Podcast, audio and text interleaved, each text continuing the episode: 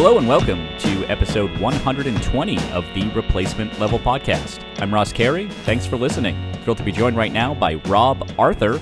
Rob is a writer at Baseball Prospectus. You can give him a follow on Twitter at no_little_plans. Rob, welcome back to the podcast. Thank you for having me back on. Rob, we are starting to see some trends shape up this season. And one of the things that you've been researching over the last really 3 or 4 years is the juiced baseball. Rob Manfred seemed to be denying that the ball was ever manipulated, and then he commissioned a report that confirmed that the ball was manipulated or changed in some way, and he still seems to be denying it, but there seems to be more evidence than ever that the balls are juiced. What is going on with the balls this year? This year, we've used the StatCast system to measure the air resistance of the baseballs, and what we found is that the air resistance is now lower even than it was in 2017, which was the record-breaking year in terms of home runs when all sorts of marks were kind of shattered. And so there's definitely something going on with the baseball this year. What that commission that you mentioned found was that the air resistance of the baseballs was down in 2017. And so that they said, in their own words, essentially that the air resistance was to blame for all the extra home runs. It wasn't the launch angle revolution. It wasn't players getting stronger. It wasn't global warming. It wasn't any of the other explanations people had come up with. It was really down to the baseball itself. But the problem that they had is that they couldn't explain why the air resistance of the baseball was different. So they can measure the physical property, but there's a lot of things that contribute to air resistance, like the seams, the surface of the baseball, even how centered the mass is within the baseball. That affects air resistance. And they couldn't narrow it down to one of those things and then go backwards to figure out what changed in manufacturing to create that. So we were still sort of left with a mystery, and that's the same thing that's happening this year. We know that air resistance is different. We know that it's the lowest it's been on record, and we know that home runs are up to the highest they've ever been as a result. But we can't say exactly why that's happening. Now, I know there's some research coming down the pike from some great people like Meredith Wills. And so I expect that we will have an explanation sooner rather than later. But for now, we're sort of left with a partial explanation for why home runs are up. I think the reason why Rob Manfred has taken a lot of heat for this is because he's saying things that we know aren't true, though he seems to have come around to it a little bit about the ball. But I think that his confusion with the issue is in part because I don't think he ordered these changes. I don't think he specifically said to the manufacturer, the ball needs to be tighter or smaller or whatever it may be. I think that this just happened and he's unsure why it's happening too.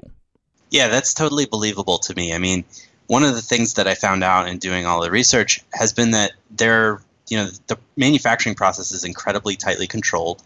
So Rawlings, the manufacturer of the baseball, takes a lot of care to make sure that the baseballs stay the same, and they actually monitor them coming off of the assembly line. There was, however, this big blind spot in their manufacturing, which was they weren't measuring the air resistance of the baseball. And it's totally believable to me that as a result of not measuring that, they didn't notice when it had changed. And it could have changed because of one of probably a dozen or 24 different slight manufacturing tweaks that they might not have even thought would produce any change whatsoever. It just happened to end up reducing the air resistance enough to spike home runs by 30% in the league. And I think the same thing could be happening this year.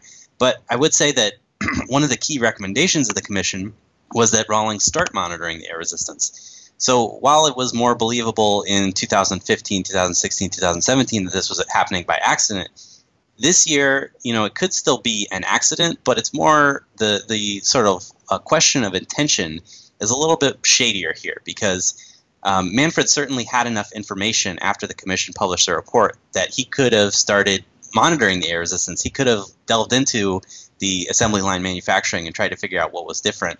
And at least according to what he said, he didn't do that. So if air resistance changed again, and it seems to have, and that increased home runs again, then he, I think, bears at least some of the blame. Maybe it was sort of because he was being willfully ignorant as opposed to consciously ordering changes to the baseballs. But I think that there is, it's not as cut and dry as it was before, that this could just be an industrial manufacturing accident. How far in advance are the balls made for the season? We don't know the answer to that. I know that it's, at least a few months because, balls are ready for opening day and that it takes a while to manufacture baseballs. These baseballs are hand-stitched, so It's really a lot of manual labor that goes into it. It's not just a bunch of machines on an assembly line. So I don't know the answer there, but I know it's quite a while in advance. And I ask that because I think that's interesting to find out, like how long these balls that they're using in these games in May have actually been around. But it's also interesting because this home run explosion started in the middle of 2015, I believe. It started after the All-Star break in 2015, and that's to me one of the most interesting things about this is it came mid-season. Right, which helped us really rule out a lot of other possibilities. Like one of the things that people were concerned about, and rightly so, is that maybe there was a new kind of performance-enhancing drug that was helping players just hit the ball harder.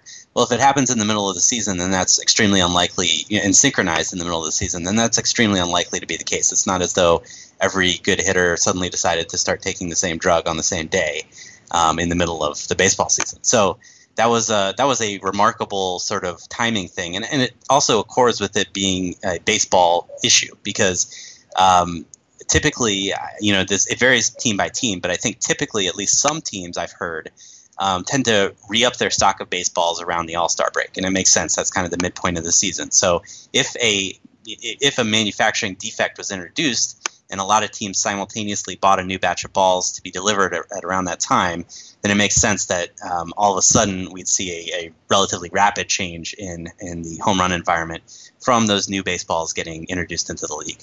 The higher levels of the minor leagues started using the same batch of balls that the major league players and teams use. And what did we see with that happen this year in the minor leagues? Yeah, so it's just two leagues in AAA. But what's been remarkable is that going from the old minor league ball to the new major league ball, home runs have increased, I think, by 50% is the most recent count. And you're already dealing, especially in the Pacific Coast League, with a lot of ballparks that are at high altitude, a lot of ballparks that are warmer. And both those factors already contribute to high home runs. So to see it go up by a further 50%, some pitchers in the minors are really getting wrecked, unfortunately for them. It can't be good for their confidence to be dealing with this much more lively ball now. But it's another, yet another data point that shows that these new baseballs are obviously something different from what they were before. This is something that I know Ben and Sam have talked about on Effectively Wild. It's something that I remember reading in Dave Cameron pieces and in Jeff Sullivan pieces. But given that the balls are affecting everyone, given that there's more home runs being hit than ever, why aren't we seeing more people challenge 60 or 70 home runs? It seems to be spread out more, but we're not seeing that home run chase like we did in the 90s when there was a possibly a juice ball era, but certainly a juice player era as well. Yeah, that's one of the things that I think is so interesting about this current era. And if you do a little historical analysis, there have been a few times in baseball's history where MLB has actually admitted to the baseball being changed. So there were some supply issues at one point, I believe around World War II, where they switched the yarn that went into the ball. There have been a couple of other times. And if you look at those times and you compare to the steroid era, it's a very different spectrum of changes in home run rates that occur. So when the baseball itself changes, it kind of tends to move everyone's home run rate in tandem simultaneously to nearly the same extent. What happened in the steroid era was like a whole different issue. It wasn't that everyone was getting the same boost. It was that some players were getting these absolutely insane, inhuman boosts to their home run rate, and other players were seeing barely any change. And there's a, it's you never want to do it for any individual player, but when you look at the spectrum of outliers that was happening in the steroid era, where some players were getting up to 60 and 70 home runs and a lot of players weren't seeing their home run rates move, it's clear there that probably there was some impact of performance-enhancing drugs that some players were taking or some players were gaining more efficacy from taking and other players may not have been. And that's, so different from what we're seeing now. Really, nobody is getting the kind of boost that some of the steroid era hitters got. And that's, one of those clear markers that what we're dealing with here is a baseball issue itself and not performance enhancing drugs, not one of the other factors that can selectively influence some players, but not others. Major League Baseball announced that they are replacing their StatCast system, and I'm curious why. What is StatCast missing that Major League Baseball is hoping that their new system will capture? Yeah, that's a great question. And I think that we don't really know the answer because the full scope of StatCast data has not been released to the public. So at least in the public domain, we're not aware of all the different possible metrics that they may be tracking. We only get this tiny little slice, and it's still an extremely useful slice, don't get me wrong. Things like exit velocity and launch angle, incredibly helpful. But we don't know what other issues StatCast may be having behind the scenes. In the publicly available data, it's clear that StatCast, when it came out, really struggled to measure pitch location and some other aspects of pitch break, for example, as accurately as the PitchFX system before it. So it's possible that this is a reaction to those issues that have, to some extent, continued. It's also possible that it's because of other things going on behind the scenes in that data that we don't get access to. You know, maybe there are inaccuracies there. Maybe there are problems. Maybe they just think it's time for a new system that can boost or can boast more robust capabilities. It's hard to say because they haven't really released a detailed rationale. But the new system is certainly different. It's optical based instead of radar and optical based. So it's using actual cameras to look at individual players and the baseball itself and track everything on the field in the same way. Whereas the StatCast system used radar to primarily track the baseball and then used cameras to track the players on the field. There was some fusion of those two, but by and large it had two separate systems, and now they'd be going to a single only camera-based system. So I'm really excited to see what it can produce, but I'm not sure that the public is going to get access to all of that, and I'm not sure that we'll ever find out why the switchover happened.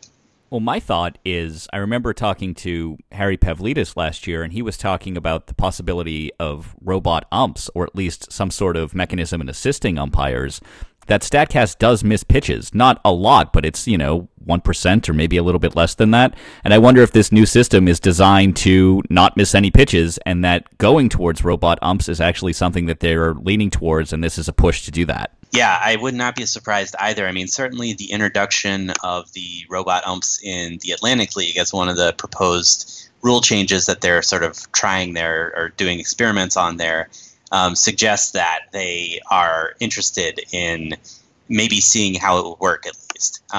So it wouldn't surprise me at all if this is part of the long-term end game. I should mention, too, that the new system has 12 cameras, so it's potentially more robust compared to a single radar tracking pitches. But we don't really know, and we won't know until we actually get the data off of that. But, you can imagine with 12 different vantage points as opposed to just one potential point, there might be less loss of tracking. How will the new system get rolled out? I would imagine it all has to be done at every park at the same time. You can't have some parks on StatCast and some on the new system, can you? Yeah, so it's scheduled to be installed at all 30 Major League parks by the All-Star break of this year. And if that sounds fast to you, that's incredibly, ridiculously, just amazingly quickly. And it's led to some concerns, I think rightly so, that they could have difficulties making the installation work on time. And then it's supposed to go into operation for the beginning of next year. So they really only have a few months to get everything installed in the parks, work out any kinks, figure out what its capabilities are, and then have it ready and operating and producing the same kinds of metrics with the same kinds of accuracy as we become used to, like pitch speed, pitch location, even launch angle and exit velocity and all those other things. Not to mention all of the possibly dozens of other things that the system may provide to teams and to the to baseball itself, but not to the public. So there's really, just a tremendous amount of work that they have to do. And part of the story that I wrote was that it seems like that is a tall order. And in the past, when we've seen tracking systems get installed, typically the first year is often a little bit difficult, to put it mildly. Sometimes even to the extent that the data that's coming out that first year, it borders on unusable. So I hope that's not what we'll see with the new system. But if history is any guide, then there might be some significant issues next year in terms of the metrics that we become used to. That's such an aggressive timeline. It does make me wonder if just the installing of the new system will mess up some of the cameras in place with the old system while that's happening. I feel like they might end up compromising some of their data from this year as well. Yeah, that's something that we'll have to sort of keep our eye on and keep track of. it's definitely, you know, it's definitely a possibility. I don't know the specifics of how and where the new cameras will be installed, or you know, what the old system was, and whether there might be, you know, the same, they might be taking up the same location, or any of that information. And it's not really going to get publicly installed, so publicly released, that information. I mean, we'll just have to kind of keep track and keep our eye on the data. I guess the time to really pay attention will be in the second half of the year. So if you see some sudden changes happening around the All-Star break, then we'll have at least a possible explanation for why. Some trends that we've seen emerge so far this season. You've written about that starters are performing better than relievers this year. Why is that happening? Yeah, so that's a really good question. I'm not sure I know the answer, but I do know that it's really historic and surprising. So the last time this happened with starters performing better than relievers was in the 70s, which was quite a while ago, and relievers were really used very differently then. I think that there is probably some relationship to the fact that relievers are getting used a lot more now, and they're being called on in ways that are more uncertain and in some ways almost starter-like, in the sense that they're called at different times in the game. It could be almost any time. And they're called on for an indeterminate length of the outing. So if you think about the advantages that relievers have over starters, one is that typically, at least in the old era of like a one-inning closer, for example, they knew that they only had to throw maybe 20, max 30 pitches, and then they were going to get out of there. And so they could really put everything they had into those pitches. And if you compare that to what a starter has to deal with, they might go from anywhere from, let's say, 80 pitches to, in the old days, up to 120. So they had to kind of leave some in reserve when they were throwing. And so when you think about how those changes to reliever usage might be impacting things, if you're asking someone to come in at any time in the game, potentially, for any amount of innings, potentially, then you're that reliever that gets called upon, you're not so sure anymore that you can give it your all for the first 10, 20 pitches, because you might have to go another couple innings after that. And so maybe one hypothesis that I think is supported at least in part by the velocity data is that relievers are sort of holding back and not throwing as much max effort as they were before, when they were reliably going for one inning and one inning only. And meanwhile, starter velocities have continued to rise, as has been a trend for at least the last 20 years. So I think that it may have something to do with the way that relievers are being used more uncertainly now, and the way that they're called upon for these indeterminate length outings in particular. So it's certainly an interesting thing, and it points to this, I think, this long-term trend that we're seeing where relievers and starters are almost sort of converging. There was this article written by Tom, I'm blanking on his last name, Milwaukee Brewers columnist. There you go. So he wrote a great column about the notion that pitchers are sort of slowly morphing into out-getters, was his term, which is not a term that I love. But the idea is that relievers and starters, those two classes, are becoming sort of outmoded designations.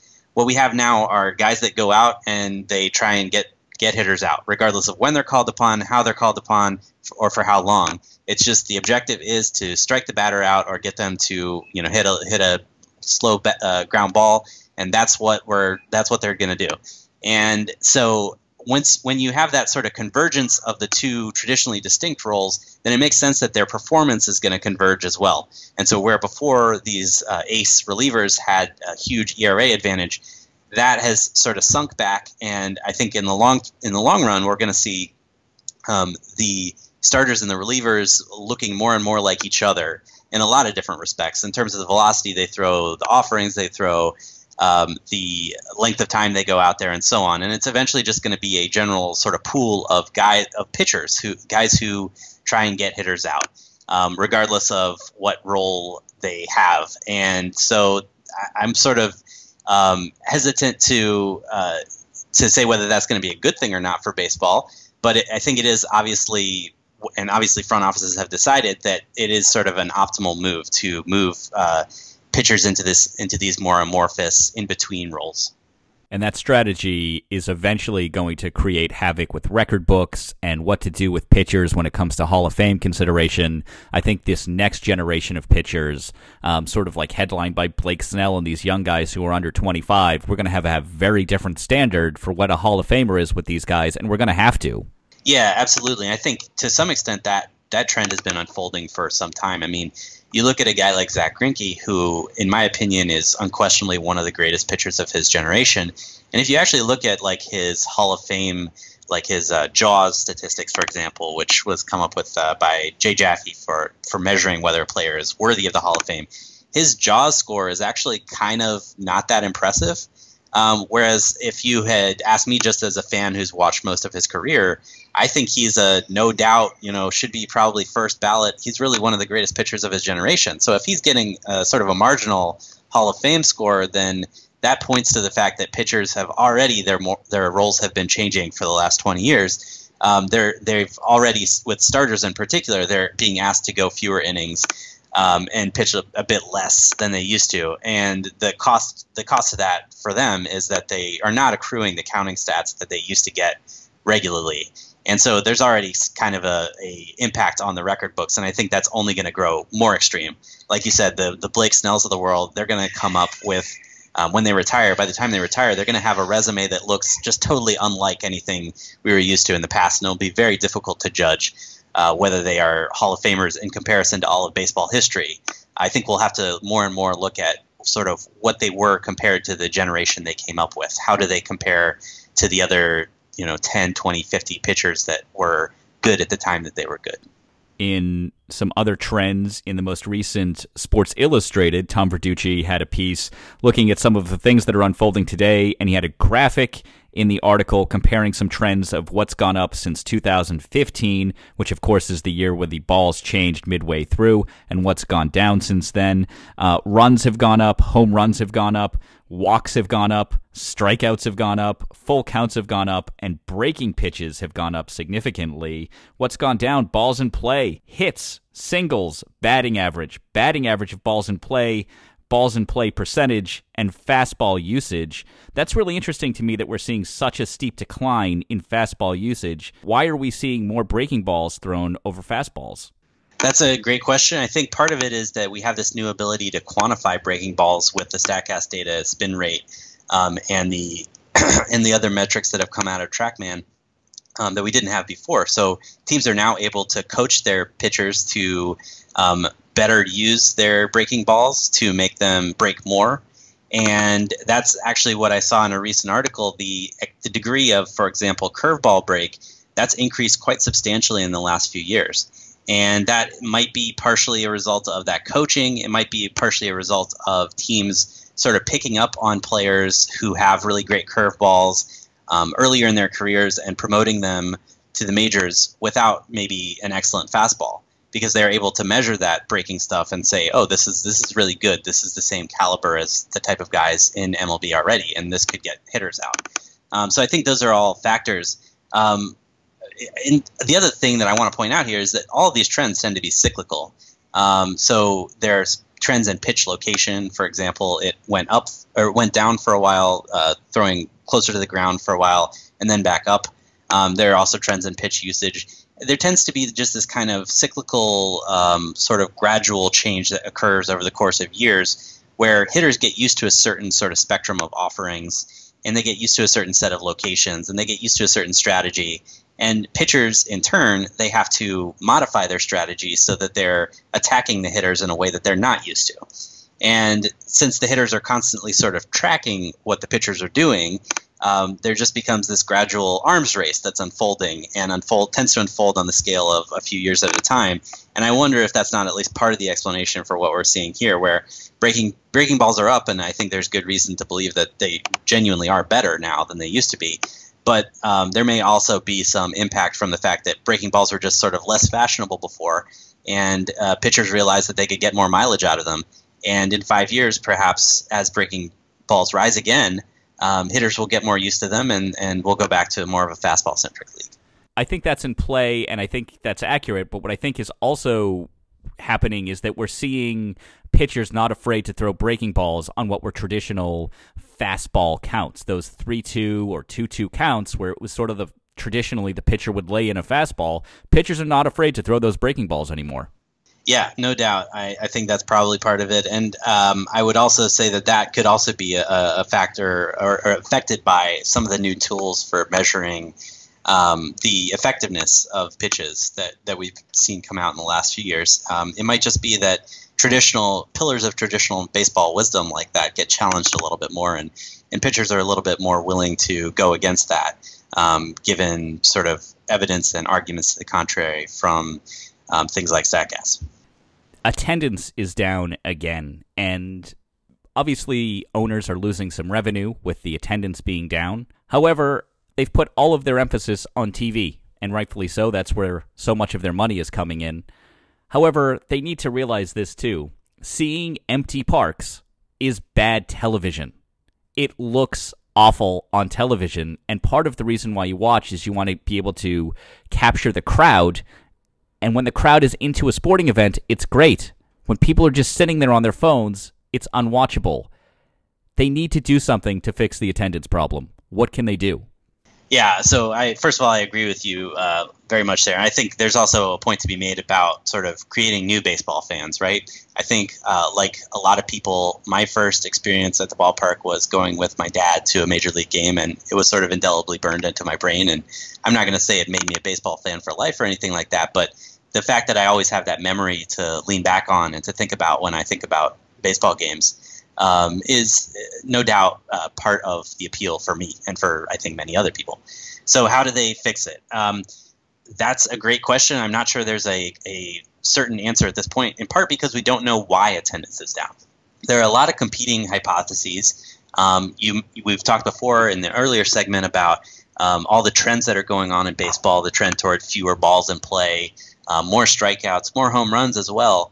But it's possible that the way that baseball is evolving, just in terms of the substance of the game, is turning people away from it. You know, there's an argument from a lot of, I think it's typically made by non-baseball fans, that the game itself is boring because there's less action on the field than some other sports. I don't know if that's objectively true or not, or even how to objectively measure that.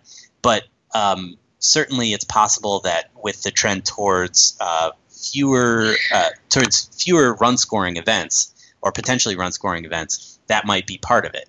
Another factor, I think, in my personal pet hypotheses that I've been writing about and will continue to be writing about, is I think that there is this effect from non-contending or tanking teams that I think really turns fans off.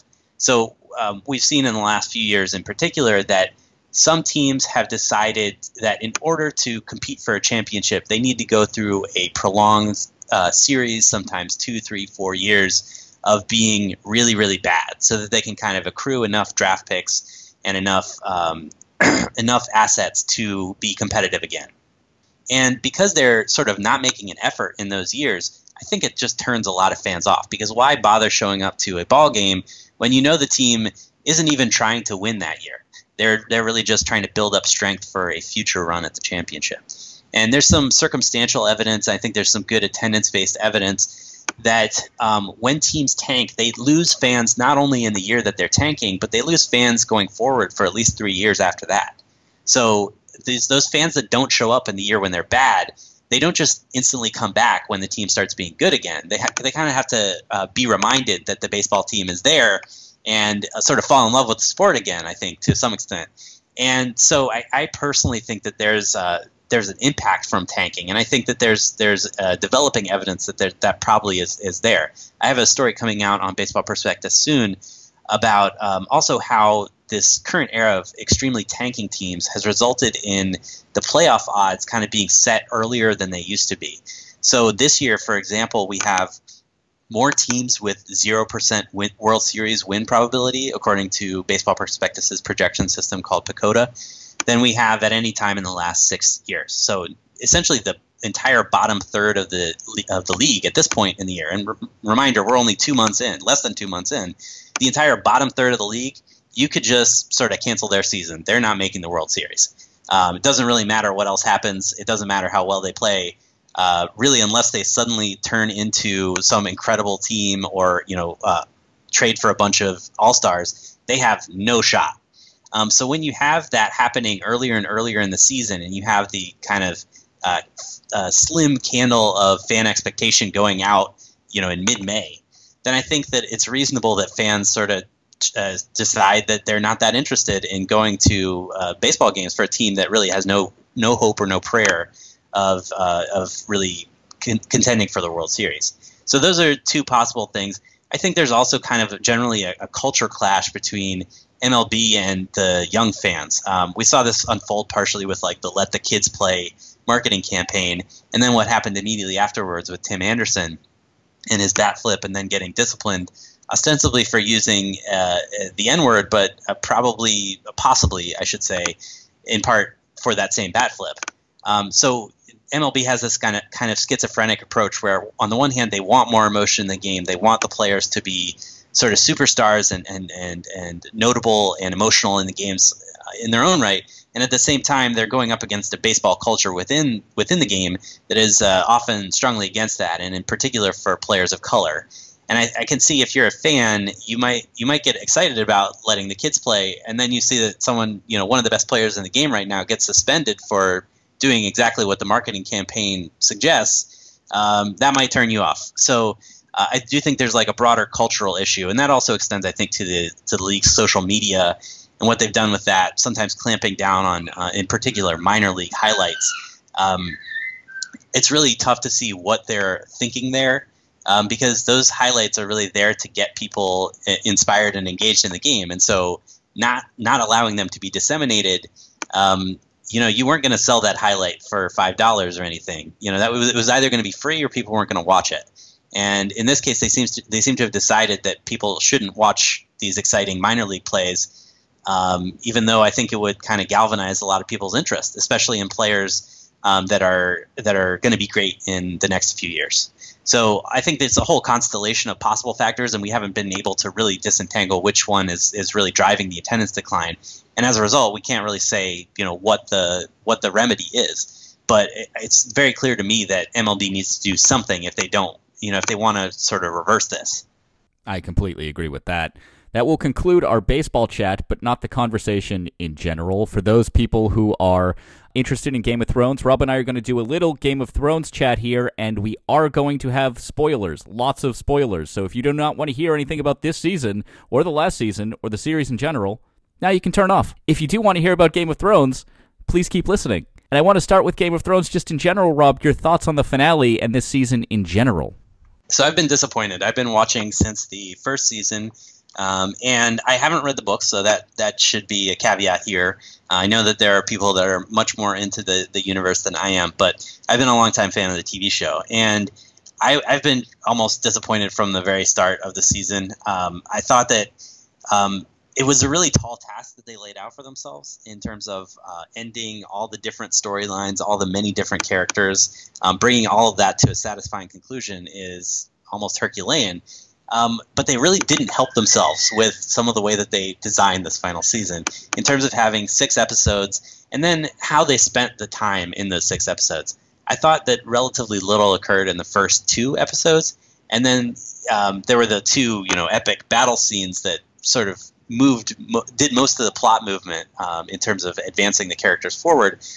But in between those 2 battle scenes and in the final episode as well, there was just really relatively little happening. They seem to want to sort of glory in the cinematography and the special effects that they built. And I can understand that on the one hand. You probably spent a lot of money. You thought these shots out really well.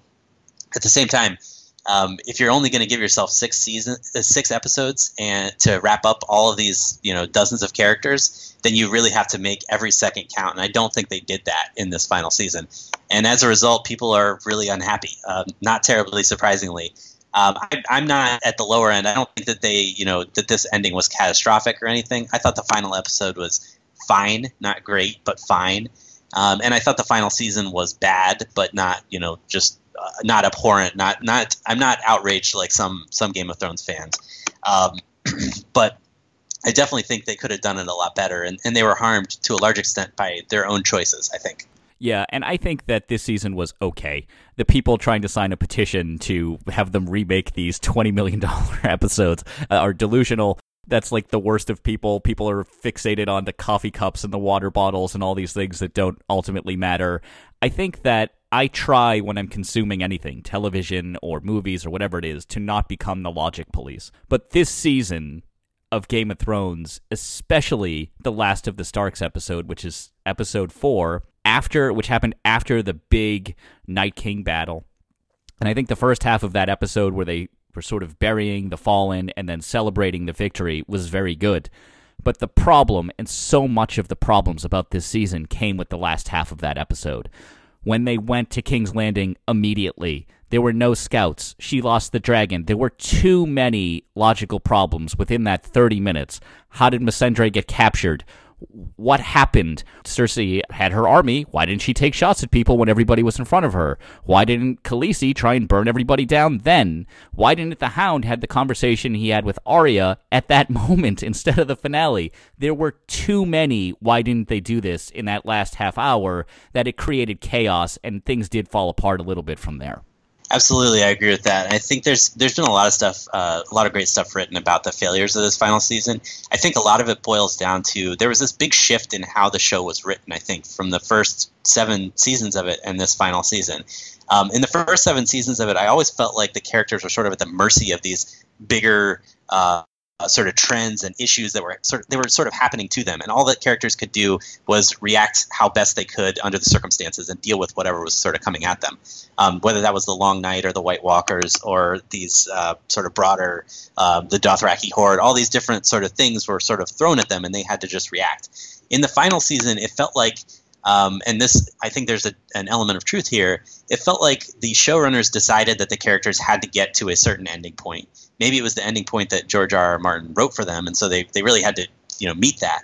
But essentially their task was to get them to that point without really thinking about what was believable for the characters to be dealing, or what they should be doing under the certain circumstances.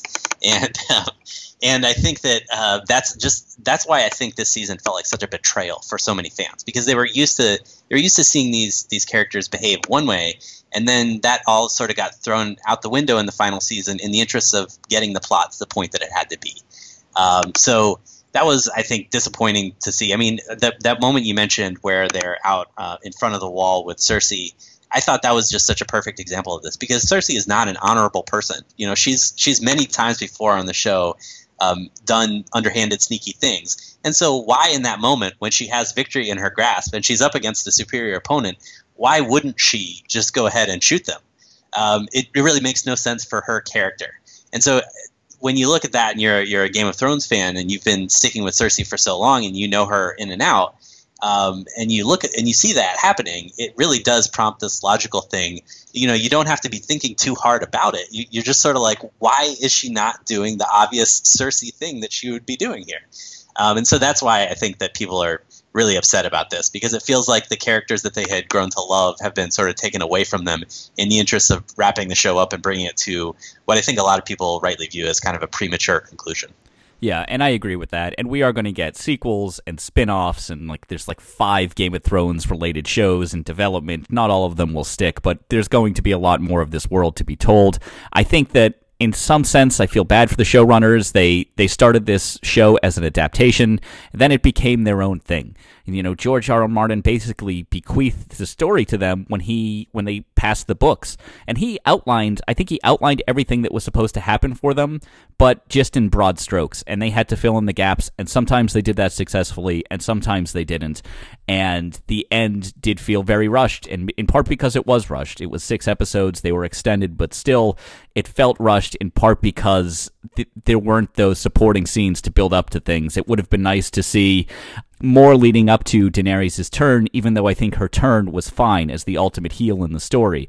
I just wanted to see a little bit more of those trigger points. I think the missing reaction to the Starks, that Jon was actually a Targaryen, we needed to see that reaction. There's so many little things that could have happened just to enhance things. And I think that's part of the problem, too, is that I know people didn't like the lighting in the big battle with the Night King and that whole episode, but that was spectacular. There were so many spectacular visuals in that episode. They really handled the big budget stuff well, in my opinion.